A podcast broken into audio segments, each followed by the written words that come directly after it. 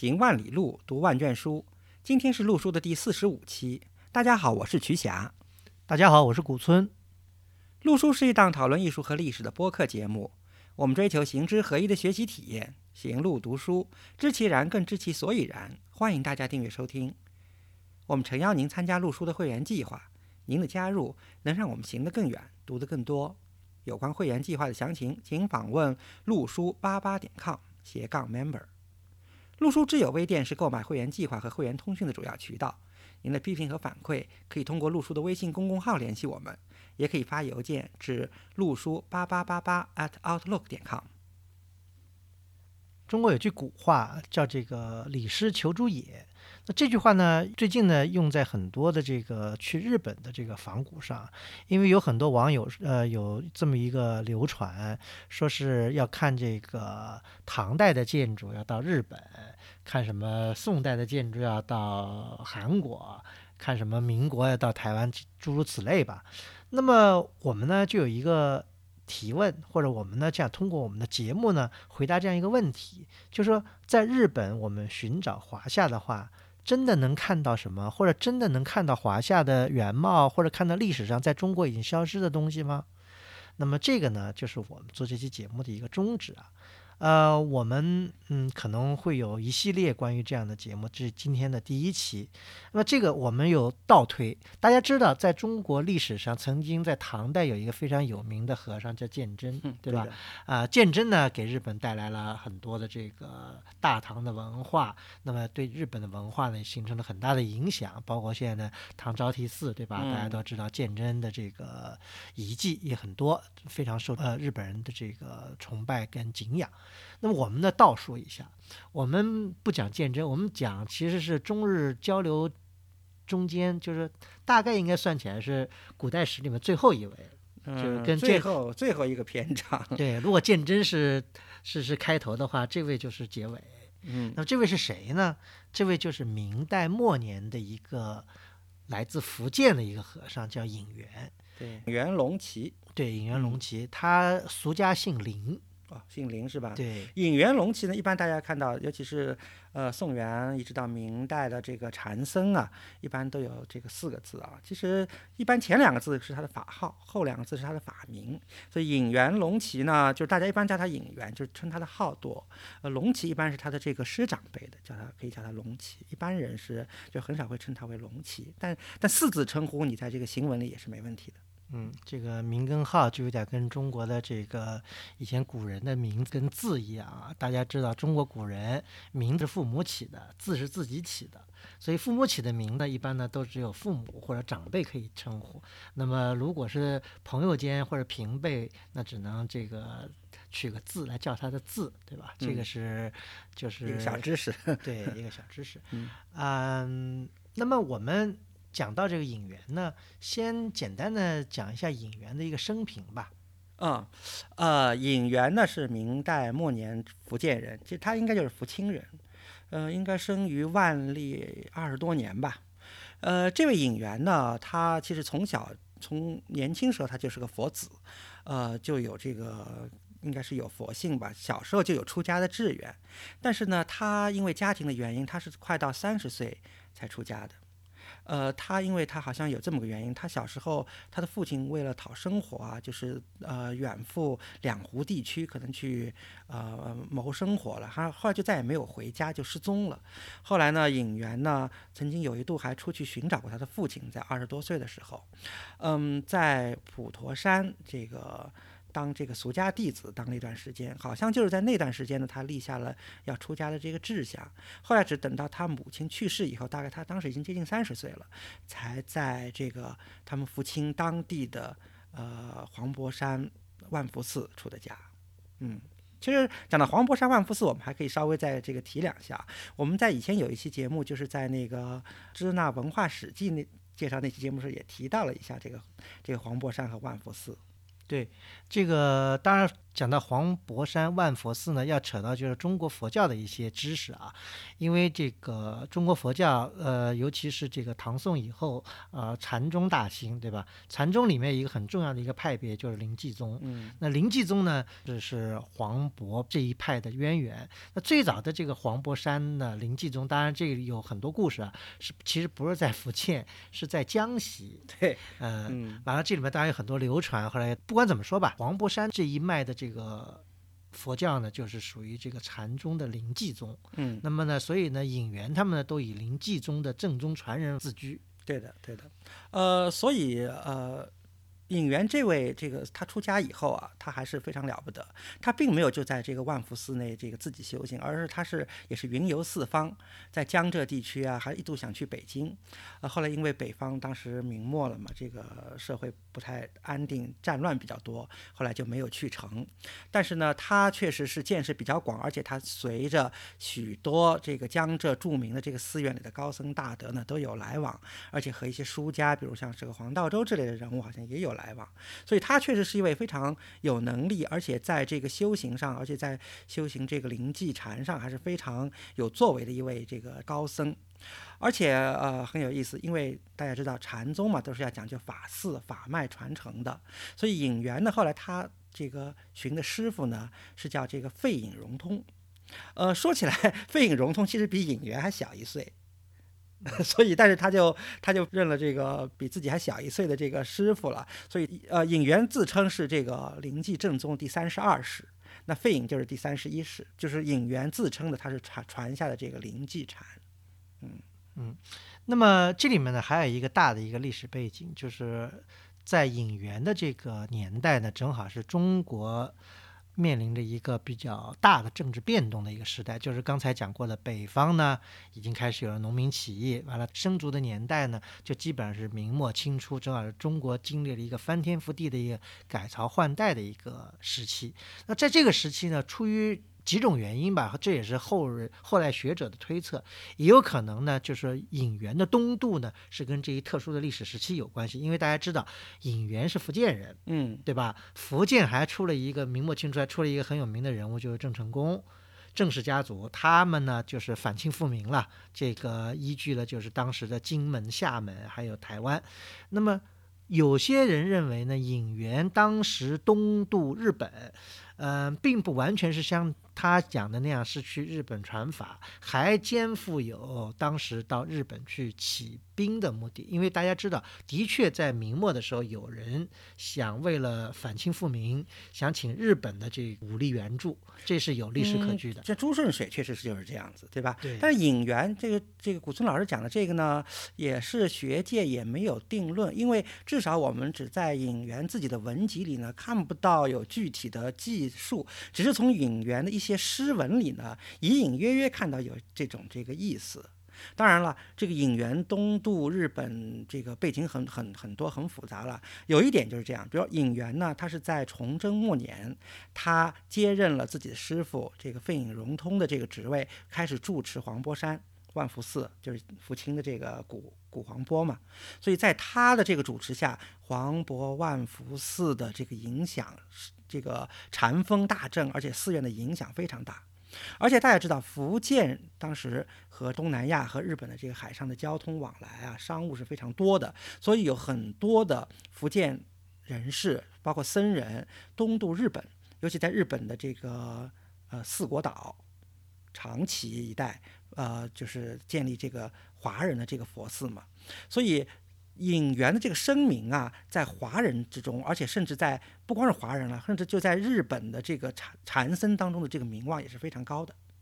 所以就到了导致了，就是在一六五四年左右，日本的就是长崎的新福寺的住持啊，几次写信来邀请影元去日本传法。据说引援去日本呢是有郑成功派船的。大家知道，一六五四年也，那么这个时候呢，这个在福建地区呢，其实还是斗争的很激烈的。嗯嗯呃，所以这也是一个咱们要这个注意的一个历史背景。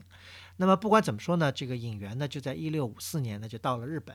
其实一开始引援在日本呢所受到的待遇并不是非常理想，因为当时的幕府可能对引援的身份啊什么也有些怀疑。因为确实中国正遭遭逢乱世嘛，他们对尹元的这个来日本的这个目的呢，还是有确实是有所怀疑。而且呢，其中其实这还要再补充一个背景是什么呢？就是尹元当时他当时是在长崎。登陆，后来在兴福寺啊、崇福寺啊，这个开堂讲法，这是一点。但是呢，还有一点，就是当时促请引元东渡的，还有一位非常重要的日本僧人，他就是日本禅宗的所谓的第一大本山，就是规模最大的一个寺院，叫妙心寺。妙心寺的住持龙溪。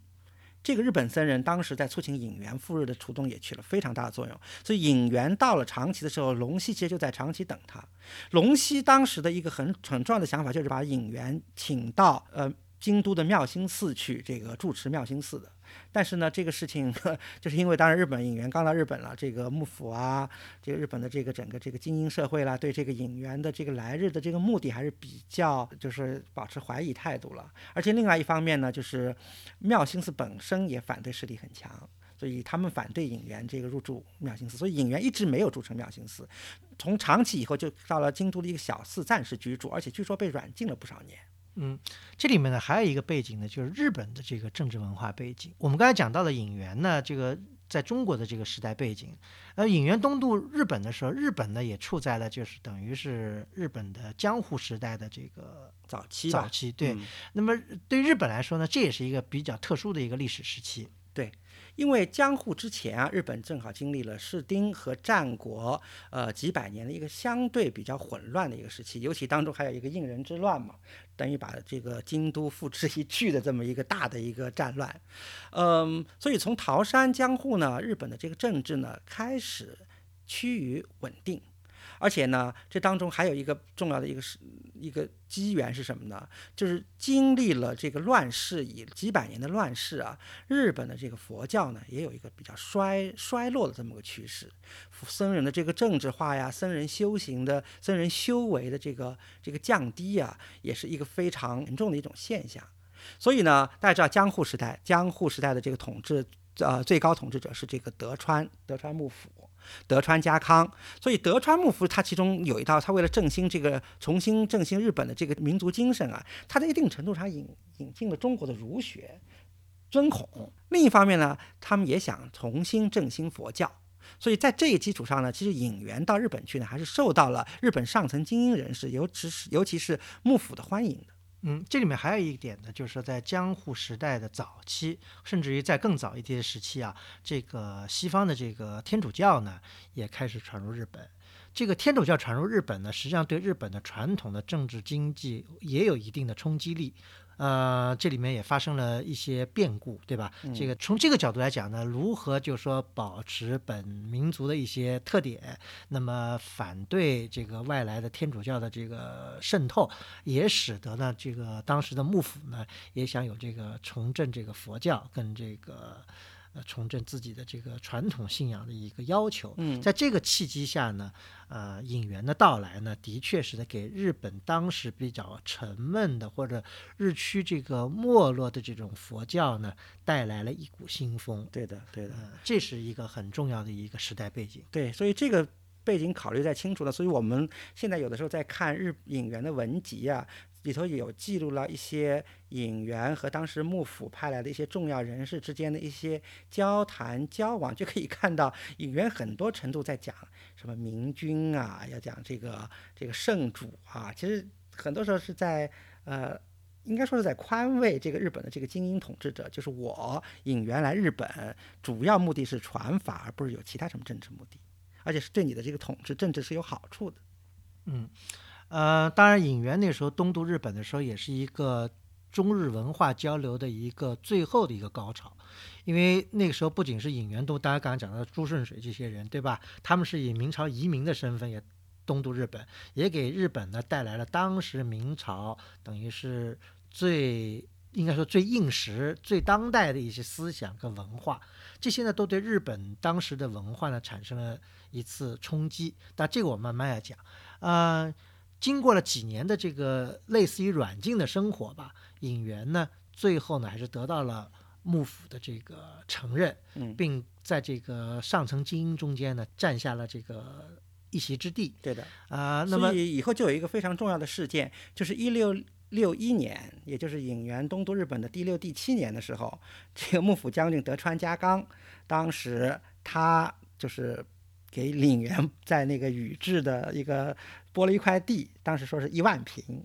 按照日本标准是一万平，就让他开山建建寺。对嗯，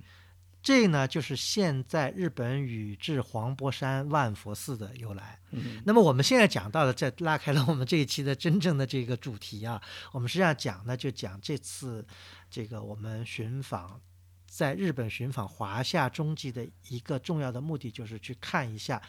日本宇治的黄柏山万佛寺。嗯它的名字就是跟福清的黄柏山万佛寺是一样的，就是引元当时就按照他故乡的这个寺院的规制吧，嗯来建设的这个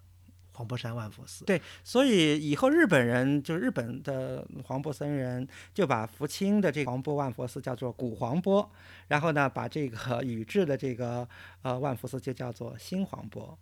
而且大家如果去看一些这个网上的一些资料呢，可以有很多这个介绍了，因为说什么呢？说引元啊，就是。影是在引元的亲手的策划下呢，原来福清的这个黄檗万佛寺呢得到了大的发展，所以说，引元后来又到这个宇治，就在京都南郊建新万佛寺的时候呢，整个说是整个的这个新万佛寺基本上就参照了古黄波古黄波万佛寺的这个寺院建筑和格局，说好像就是把一个明代的一个呃一个明代的寺院完完整整的搬到了宇治，就有这样的说法。嗯，那么到底是怎么样的呢？我们要去看一下这个黄柏山的万佛寺。其实这个地方呢，大家知道，这个我们这些年去日本的朋友很多，那么京都呢是必去的一个地方，很多人在京都待很长时间。嗯，但是呢，其实这个宇治去的人也很多，对，因为大家 知道宇治有凤凤凰嗯堂，对吧？？嗯但是呢，很多人遗漏了这个黄柏山万佛寺。呃，其实你要坐日本的这个 JR，或者是坐日本的啊、呃京阪铁路，对吧？都有黄柏这一站，其实很方便，去起来很容易。但是很多人呢忽视了。啊、所以这次呢，我们也等于像做硬广一样的吧，我们觉得还是非常有值得去的一个价值。呃，因为还提到一点什么呢？就是现在的黄柏山万佛寺的建筑，基本上都是按照我们中国的说法，就是清初嗯，对啊，清初的呃它是一六六一年开始建设，到了大概六九年基本上就建完了。嗯，呃清初的建筑。那么呢，而且呢，建了以后呢，基本上是保持了当时的规模跟原貌。呃，所以现在全寺域呢都是日本的重要文化财。嗯，这一点呢，实际上知道日本这个文化财的评级也是是很不容易的，因为在京都很多寺院它都是单栋的建筑，嗯并没有说整个寺域都是文化财。对，这个是黄渤非常了，黄渤万佛寺非常了不起的一点，因为很多这个寺院，这个很多都是呃一个门啊，一个楼啊，或者是国宝，或者是重要文化财，但是整个寺域范围内，而且包括寺域里的那些啊、我们当然说的通俗一些，就是那些福财，比如说银联啊、供器呀、法器呀、佛像在内，都是文化，都被登录为文化财，这个是非常少见的，这个可以说是在日本，呃，很少。几乎是独一无二的，而且作为一座古寺，作为一座这个江户早期的这么一座创建的这个寺院，呃，从创建之初到现在，基本完好的保存着，基本就没什么变化。这个在日本的这个古寺里也是独一无二的。嗯，呃，这里面呢，就是我们再扯得远一点，就说呃，中日之间文化交流很多，对吧？那么我们刚才开头讲到了鉴真的问题，对吧？那个日本那时候有遣隋使、遣唐使，像那时候向中国学习了很多建筑的一些技能。呃，后来呢，也有过在南宋的时候交流，也有过所谓的就是大佛样，嗯，大佛啊样、禅宗样，这个我们以前节目里也都有有所介绍啊。，主要是嗯跟这个中国南方的一些建筑的一些特色吧。嗯那么呢，这里面呢，后来有人提到这个引援把福建万福寺等于是照着样子在在日本宇治又建了，是不是还有这个黄波样的问题呢？嗯，这个呢，当然问题比较这个，我觉得很多文字呀都有介绍，但是我觉得还是眼见为实啊。这个如果不去亲眼看一下的话，如果只相信这个一些这个文章呀的介绍的话，可能呢会有些偏颇。所以呢，这个古村老师和我呢也是这个亲自这个到黄波寺去这个 盘旋了一天啊，呃呃近距离的非常仔细的看了一下呃宇治黄波万佛寺的这个建筑的这个呃布局，然后它的这个佛像设置，以及包括它的建筑的各种各样的这个细节。嗯，总体来说呢，嗯，和京都的现在我们看到的其他的几个重要的这个禅寺相比呢，黄波的这个万佛寺还是很有它的特色的。当然，我们很难说它就是明末寺院的一个样本吧，但是呃，还是和日本的大部分的我们现在看到的禅寺不太一样。嗯嗯，今天呢，我们看到的日本的呃这个黄波万佛寺呢，基本是这样一个格局啊，就是先呢有一个总门，总门呢实际上是一个小规模的一个门。门上呢竖了一个叫第一义，那进去以后呢，是前面呢有一个放生池，这个和中国很像。放生池旁边呢就是一个山门，呃，这个山门呢也是重楼的，对吧？这个在京都呢，其他呃这个佛教寺院里面，尤其是禅寺里面呢，呃还是有的。比方说东福寺，对吧？比方南禅寺，都是有这样的一个山门。那么山门进去呢，就是一个中轴线，但下面就有特色了。下面呢，就是第一个就叫天王殿，对，这个在日本很少的。对，这个起码我没见到日本这个佛寺里面有天，一般佛寺里面都是什么？呃，如果是密宗的话，都是什么经堂啊什么的；如果是禅宗的话，都是什么佛殿，对吧？或者或者叫这个本堂，对，后面是法堂，或者完了方丈，是这样的一个。那么他呢进去呢，就是天王殿，的这都是有这个牌匾的，这也很像中国的这个佛寺的样子。呃，天王殿里面呢，就是是这个布袋和尚弥勒，在大肚弥勒，这个旁边呢是四大天王，背后呢是这个韦陀，韦陀，这是完全跟中国的佛寺的设置是一模一样的。嗯，那么天王殿过去呢，后面就是大雄宝殿。嗯，这个如果熟悉中国佛寺，那就耳熟能都是一样的。大雄宝殿，大雄宝殿里面呢是释迦牟尼，完了旁边的是阿难跟迦叶，完了再。旁边两侧呢是十八罗汉，嗯，呃，这个也跟中国的佛堂的这个就殿宇的设置呢是一模一样的，在日本呢也是比较少见有这样的这种设置，呃，中轴线在后面呢是法堂，这个呢完全也符合这个南方，尤其南方啊这个禅宗的这个。寺院的一个基本的一个格局，对。然后法堂的两侧是这个东西方丈嘛，然后这个一般就是呃中轴线的一个主要的一个一个建筑。那么呃，那中中轴线两路呢，其实也都是基本上对称的。比如说呃，在大雄宝殿的东侧有两个建筑，这个一个是斋堂，一个是伽蓝堂，西侧呢是呃禅堂和祖师堂。然后在一个比较一个重要的位置呢，就是在中轴线南侧偏西呢，有一个专门的一个单独的院落，是所谓的开山堂。嗯嗯，那么呢，还有呢一个特点呢，就是整个的这个寺院呢，都是用这个廊屋呢把它串联起来，呃，基本上做到就是就通俗讲嘛，雨天不湿鞋，这是一个。那么呢，这种。特点呢，呃，在我们南方的一些寺院，现在还能看见一些，比方说这个天童寺、阿育王寺也有这样的一些布置。那么它呢比较规整，那么整个呢以都是拿廊屋，有的还有爬廊，也让我们想到了这个早期明代寺院，或者是在更早的这个唐宋寺院的这种格局吧。嗯嗯。这个呢是它的一个建筑上的一个布局。那么从它一些细部来讲，比方说它的这个大雄宝殿是重檐，嗯，还有呢，就是说它跟日本建筑有点不一样的地方呢，就是比方它的屋脊，我们中式建筑呢一般是用这个螭吻，对，日本建筑，呃后后来的建筑很少看见有螭吻，它呢这个有点类似于就是在屋脊上呢加了两个这个就是鱼尾。就是呃，看起来像吃吻，但不完全是吃吻的一个意思。嗯啊，这也是它的一个与日本其他佛寺不太一样的一个细节吧。嗯呃，而且它的这个从天王殿到大雄宝殿的这么一个布局，尤其是大雄宝殿，它是建在一个比较高耸的一个台基上。这个其实在日本的现在我们看京都的这个禅呃禅寺本本坊的一些主要的这个建筑里，其实也是不多的。另外，它的大雄宝殿有前面有月台。嗯，这也是在日日本佛寺里比较少的，嗯，当然这个是一个主要是讲它一个建筑布局和一个基本形式了，嗯，怎么说呢？就是说给人的感觉而言呢，就是嗯，就是它的这个以中轴线然后对称布局的这么一个基本形式了，我觉得非常严谨，呃，和和我和京都主流的我们现在看到的这个日本禅寺呢有所不同。有所不同。相比这个日本的其他我们所能京都见到的一些这个主要的禅寺，比方说五山之列的东福寺也好，南禅寺也好，当然他们因为一些战乱或者什么原因呢，布局不太完整，呃，可能看不见现呃原始的面面貌。但以现在的面貌来见呢，他们都不如这个现在我们看到的万佛寺呢，呃，更具有中国特色。比方说这个万佛寺里面的钟鼓楼。啊，这种比较分别两两列，在这个天王殿的这个旁边，那么还有这个就是完全是对称的这样的有中轴线，还有对称的布置禅堂、斋堂这些这些布局呢，在我们所见到的其他京都的这些禅寺里面呢，已经看不见那么完整的、那么全面的中轴线对称布置，所以这一点呢，也应该是这个万黄波万福的一个特点。呃，所以呢，我们。带着这样的问题，我们再讨论一下，就是黄波的万佛寺，就是日本黄波的万佛寺，是不是就是福建黄波万佛寺的一个翻版呢？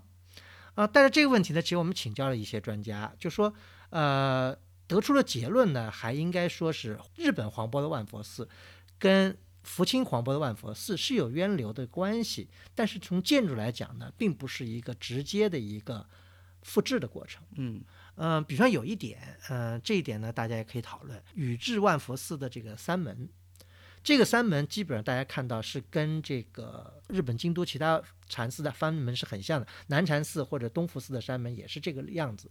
这种山门的山门是重楼形制，当然也是日本从中国承接过去的，因为我们在唐宋时期是有这样的惯例。但是我们到了明清时期的佛寺建筑。尤其在南方是已经找不出这样的这个实力或者是历史的遗存，因为在清朝人画的这个福建福清万佛万佛寺的这个图里面看见的山门也不是重楼，嗯，所以从这一点来讲呢，就说呃隐元在建设宇治万佛寺的时候呢，还是。运用了很多日本工匠当时已经比较非常成熟而且行之有效的一些一些方法，嗯，对，因为原则了。因为影元他毕竟没有把大批的中国工匠都带到日本来进行建设，尤其是大木方面。嗯，呃，历史是记载了影元带了一些中国工匠来的，比方说，呃，那些雕塑都是由中国的一个有名有姓的一个姓范的一个工匠来。范道生嘛，对，嗯。呃，所以呢，像上海十八罗汉啊，什么大都米勒啊，这些东西都委托，对，这些非常具有中国的特色。那么另外呢，可能也有些中国工匠参与到了这个建筑的这个构造上，因为有些细节呢是有这个当时明代，尤其明代福建那边的一些特点的。对的，比如说有些装饰啊，比如说那个呃建筑的一些呃干栏啊，一些用一些万字的干栏啊，然后门板上的有一些呃小的这种替花的，比如说像那种双的这种桃形的那种吉祥纹样啊，还有这在这个呃寺建筑的这个山墙啊，或者这个呃墙上有这个圆窗啊、花窗的这种雕雕饰啊，呃这种形形象呢是和。福建当地应该说是明代晚期流行的这种样式还是非常接近的。这个在日本其他的，比如说江户时代建的那些呃建筑上，其实基本上是看不到的。这个应该说呃是呃黄坡的明末特点吧？嗯嗯呃，当然那个有专家考证啊，就说这个尹元呢，嗯，当时对建筑呢也有一定的研究，因为在福建的黄坡山建的很多建筑呢，也是尹元主持下。进行复建的，嗯，呃，所以尹元呢对建筑呢应该是不是外行，但是呢考虑到尹元即使不是外行，他也不是个建筑的一个工匠或者一个建筑方面的人呢，所以他只会在一些布局，在一些这个大方针或者是一些小细部上，呃，采用了很多这个汉传的一些特点，比方说刚才讲到的中轴线布局，大大雄宝殿、天王殿这些是完全是一种汉式的一种。一种安排，还有呢，就是佛像啊这些方面。另外呢，还有什么呢？就是有一个非常大的特点呢，就是万佛寺，呃，有很多楹联、匾额，这个是在日本的其他佛寺或者是其他地方是所见不到的。嗯，那么多楹联，挂满了楹联、匾额啊，而且很难得的就是基本上。都是在呃早期的，嗯，有有这个初创时期的，或者是以后稍晚时期的这些早的这个匾额楹联啊，嗯，还有这个有这个引员自己提的，对吧？很多很多，比如说那个山门上的那个大的那个四额，对吧？那就是引员自己提的，对。这一点呢是在日本寺院里面是非常少见的，而且据统计可能有三四十副，就三四十对儿这些楹联跟匾额。而且这个基本上我觉得就是能非非常生动的看到了明末的这个寺院的一些这个匾额楹联，比如说啊，比如说呃呃禅堂对吧？这就是引呃引元清题的叫选佛场。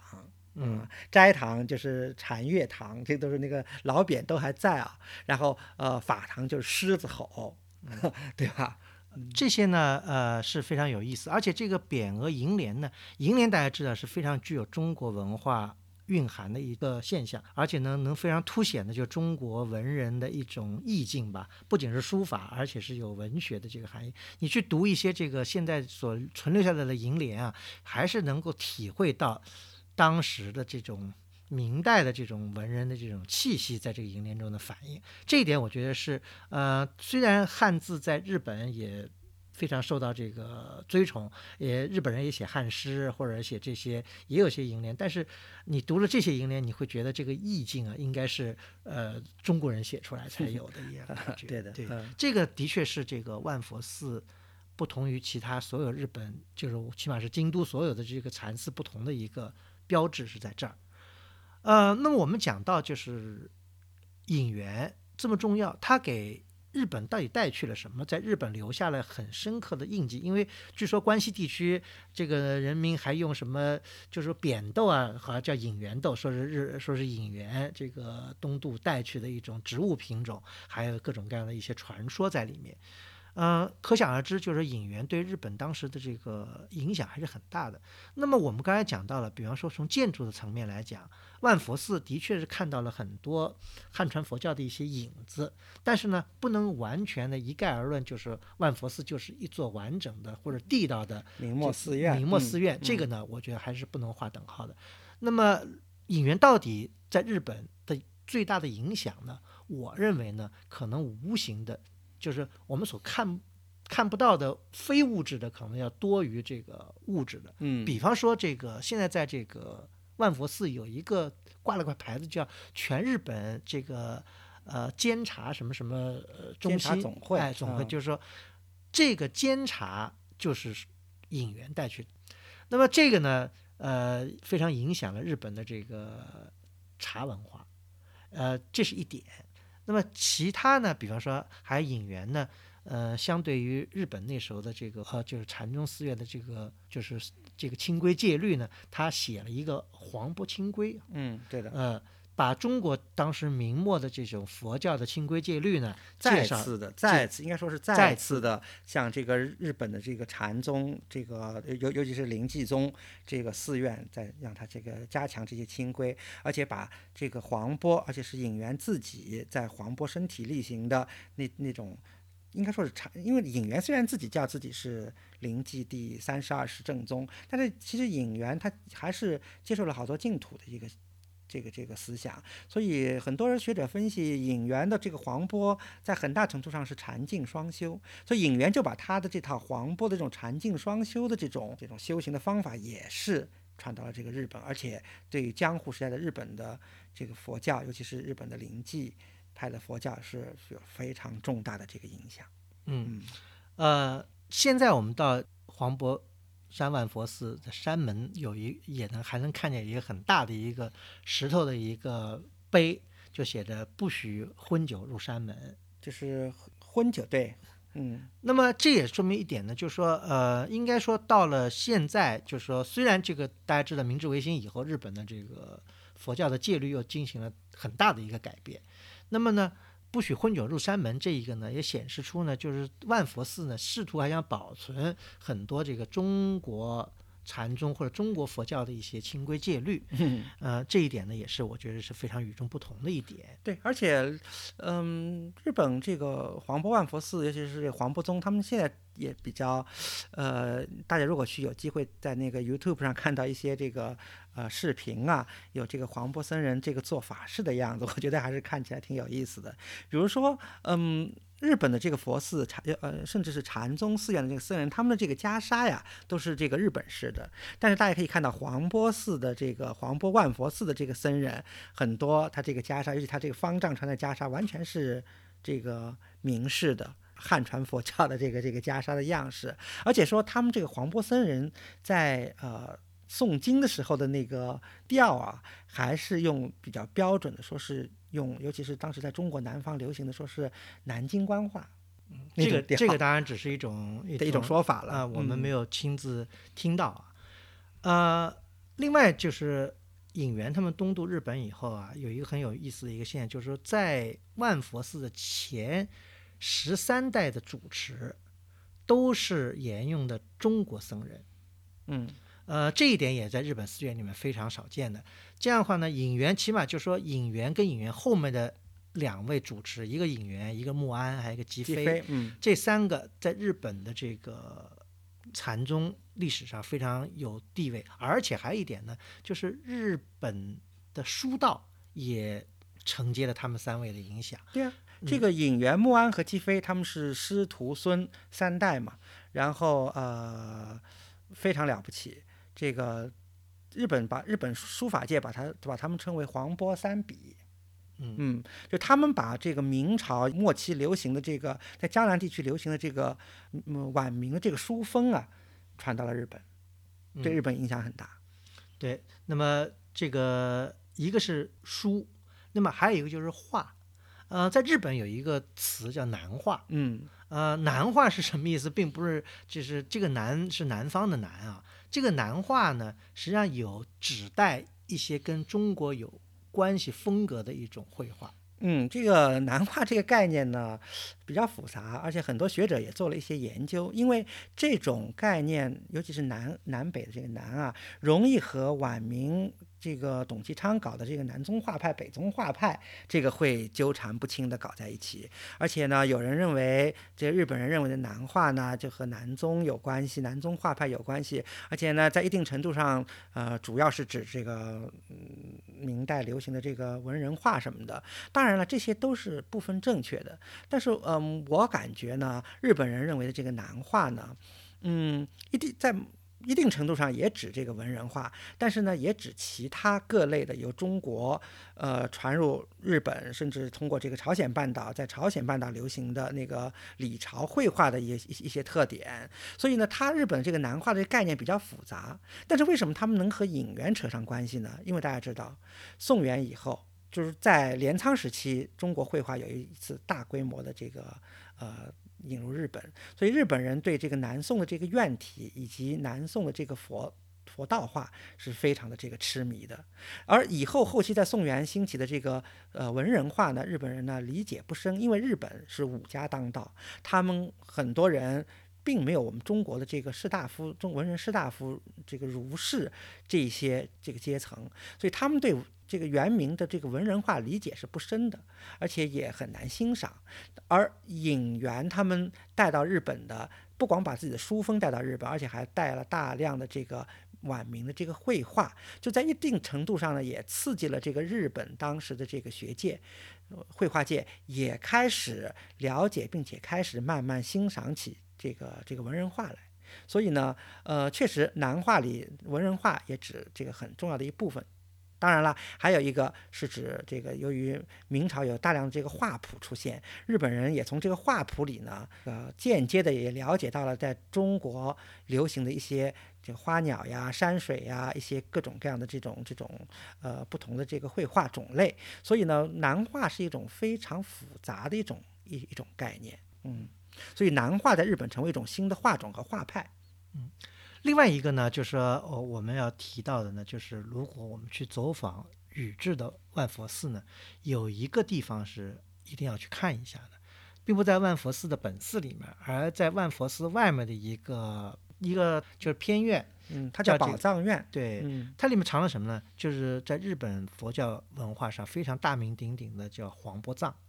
黄波藏呢，在日本呢也有也有一个名叫铁眼藏。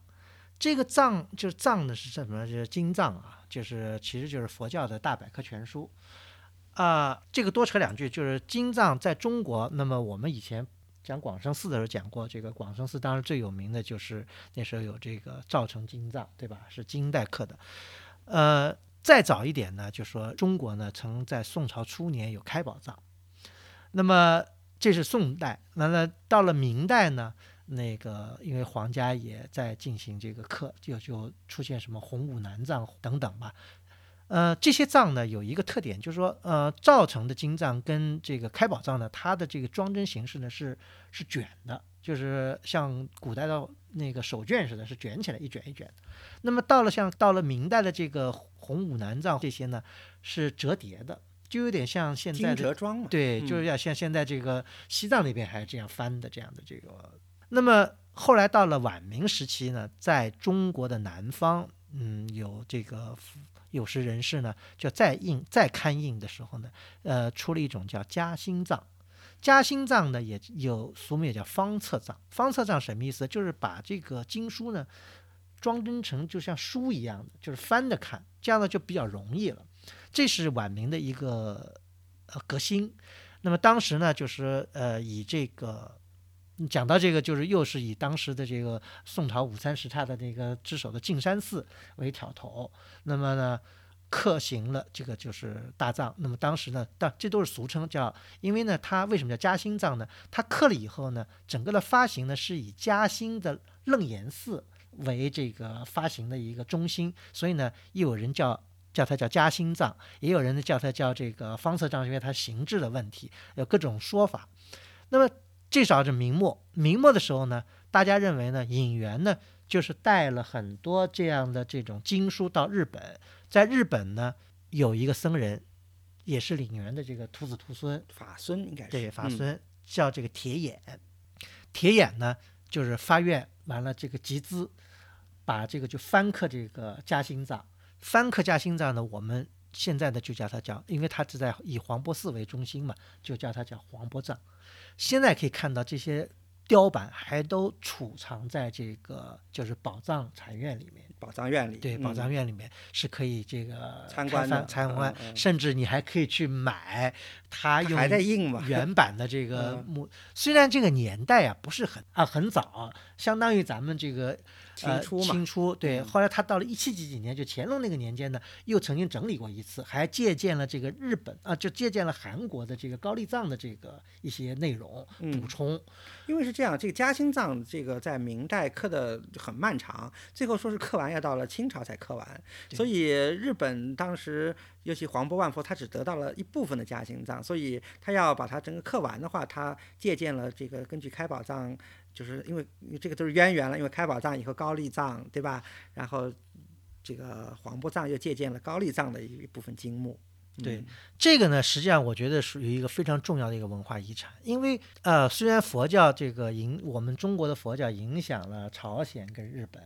但是刚才讲到了我们这些藏，无论是开宝藏也好，还是这个造成金藏、洪武南藏这些，那个板子已经都不存了。嗯，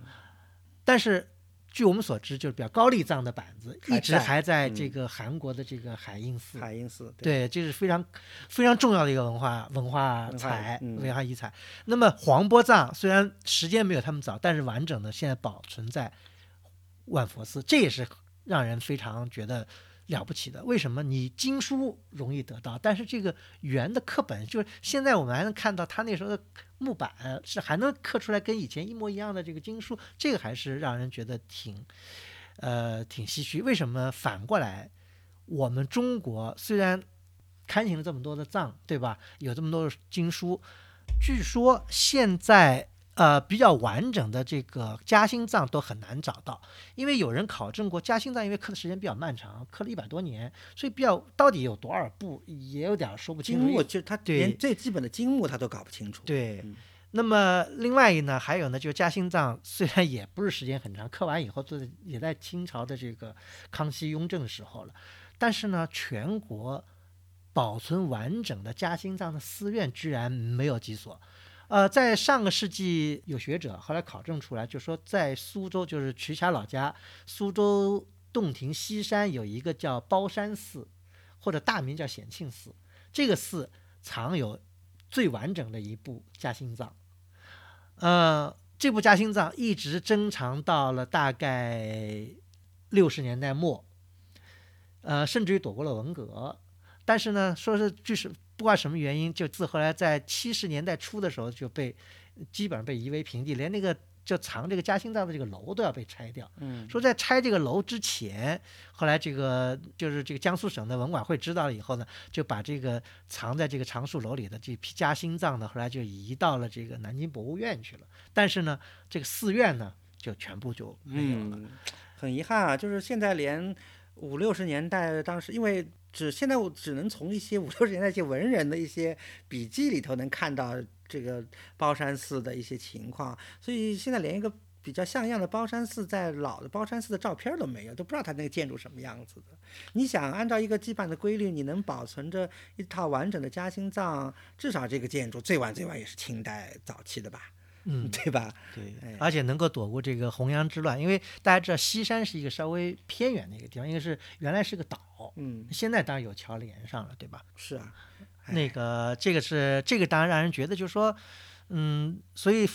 联想到这个，你再去看那个万佛寺黄柏山的这个这个黄柏藏呢，就能了解它的价值。一感慨，对。对，而且这个你能看到那时候拿木板在印出来的这个东西，它还能在不断的在在在在刷印，这个也是让人觉得很唏嘘的一件事情。嗯啊、其实呃节目最后呢，我们再想反过来讲，因为这个如果熟悉我们录书节目，我们在去年曾经讲一期这个中国佛教史记的时候，其实提到过这个父亲的这个黄柏山，嗯因为在就几年前吧，呃。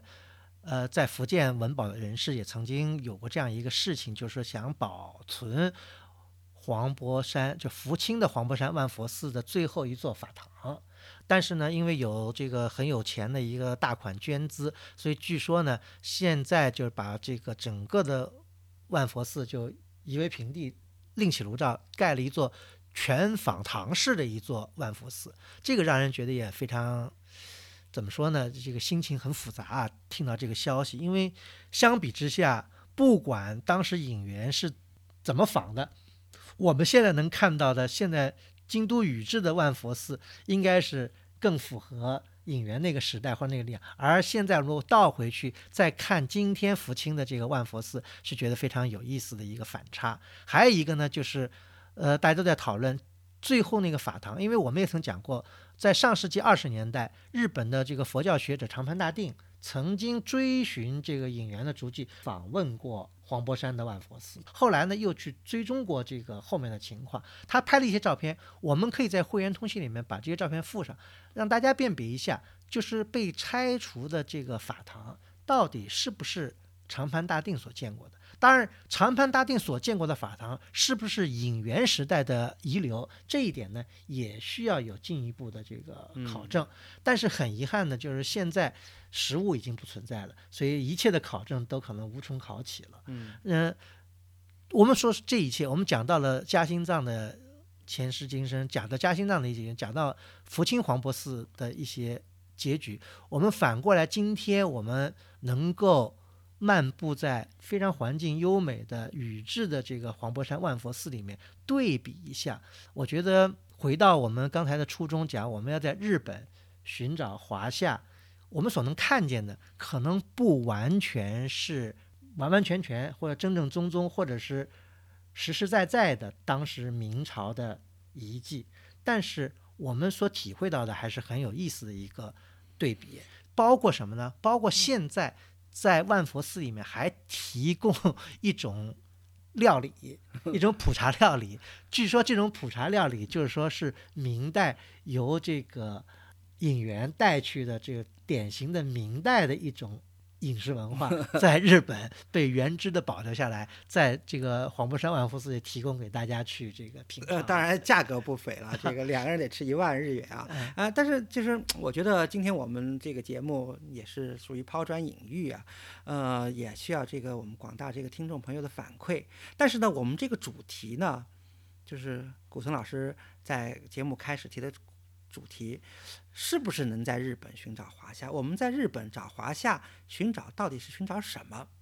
嗯，我们今天这个节目讲了很多引援，当然基本上是讲引援，引援怎么样？但是我这里还要在最后补充一下，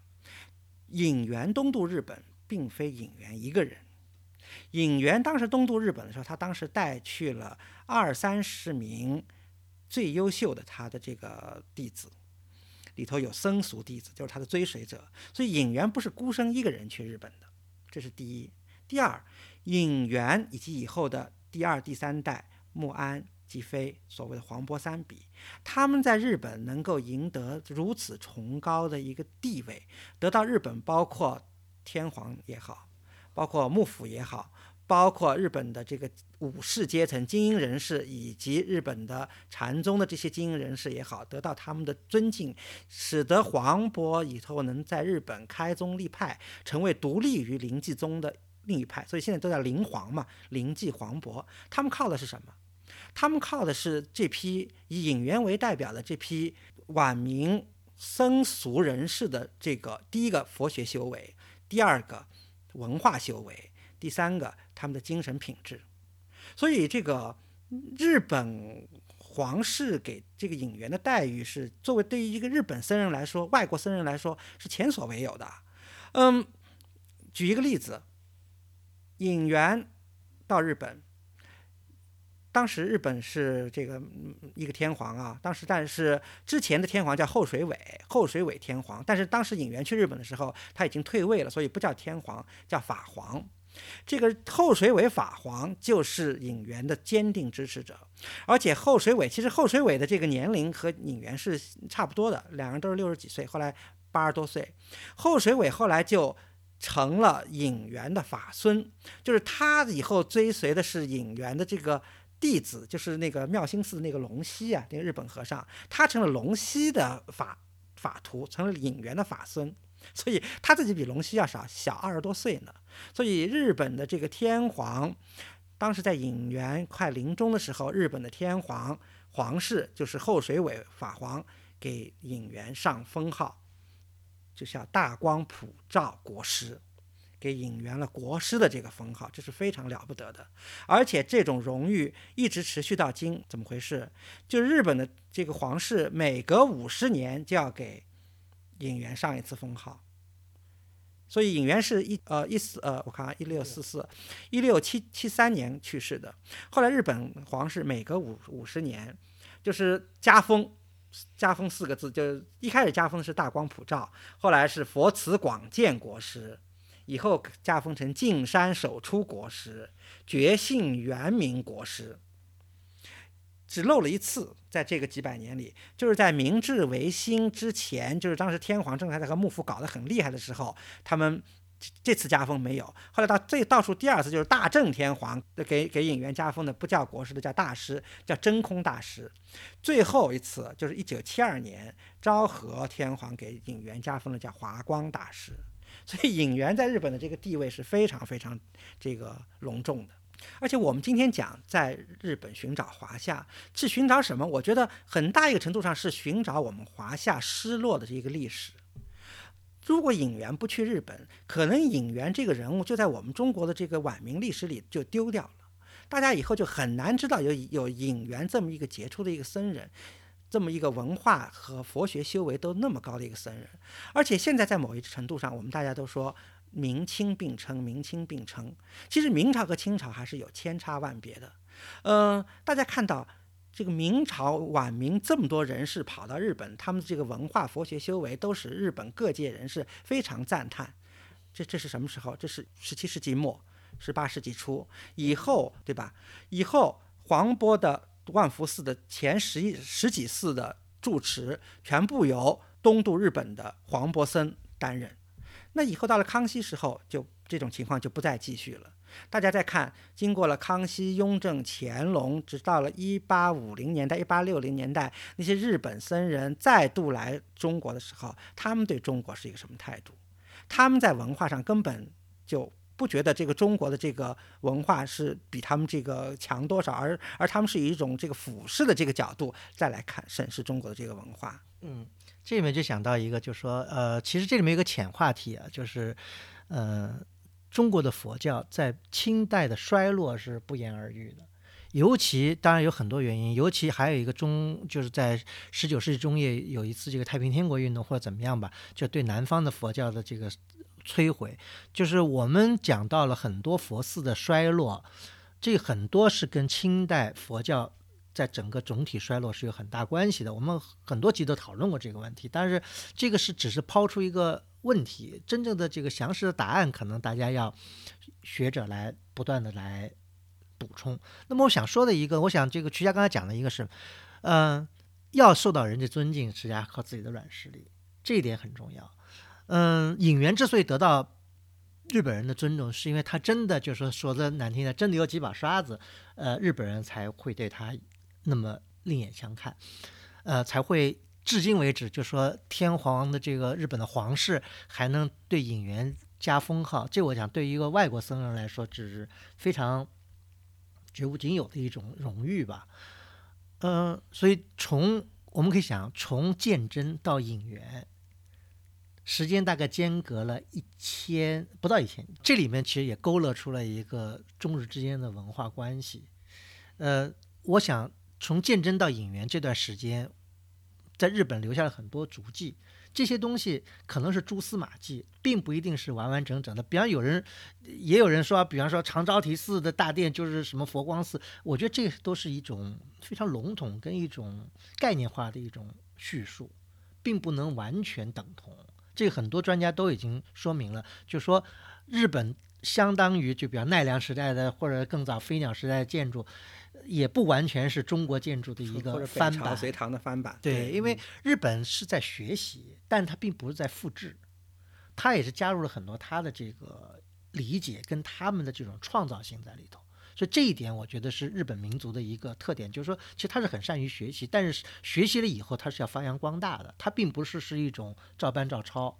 不像现在有些新建的寺院，那真的就是。